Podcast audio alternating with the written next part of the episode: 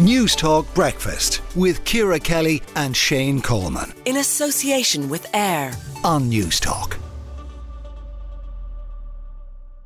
Now, more than 80% of people want an end to social media companies building up dossiers about their users.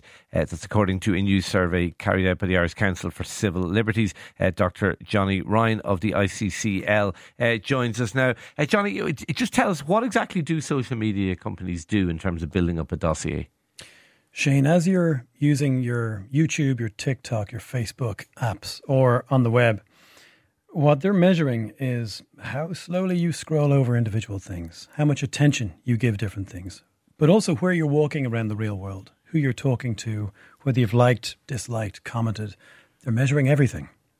Okay, so what does that? What do they do with that information then? Uh, you know, I just realized I left out something very important. A lot of those companies are also measuring what you do on everyone else's websites and apps as well. Now, one of the big things that they do is they build a picture of you and what makes you tick, Shane. So they can know what buttons to push, which levers to press when they're picking the things you're going to see in your feed.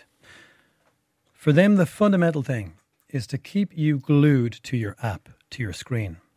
And the more that they can show you things that will perhaps outrage you or excite you, but the extremes, they're, they're tipping to the extremes the more they can keep you out of the middle ground and off to the edges where you're really feeling hot under the collar in one way or another, the more time you spend on the apps. And that means that they can sell your attention. So it's part of the business model.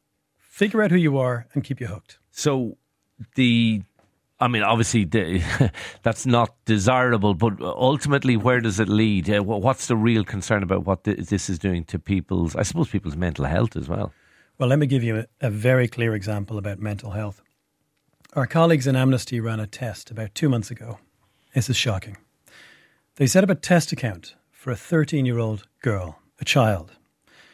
And that child account starts to look at mental health videos, just a few. Mm-hmm.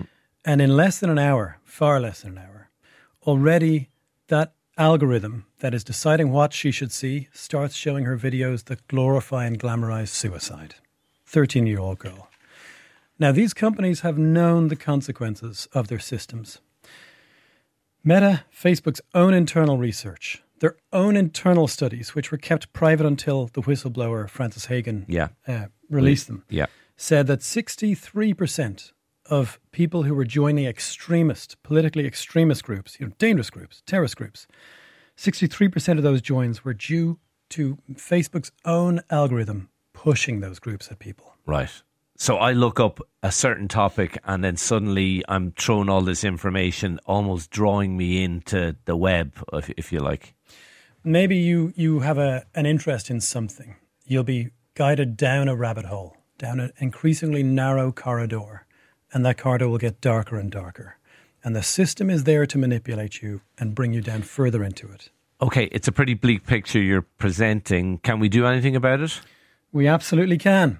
in your last session, uh, in your last discussion, you were talking about the doomsday clock, and I was yeah. thinking about the seventies. You know, when our organization was was created, we had terrible things, right? We had political strife. Uh, you couldn't get divorced, couldn't have contraception. All of these things that we've been fighting against for decades. In this particular problem of our age, it's very, very simple. The default is that those companies are allowed to profile you, figure out what makes you tick, and exploit that. Find your vulnerability.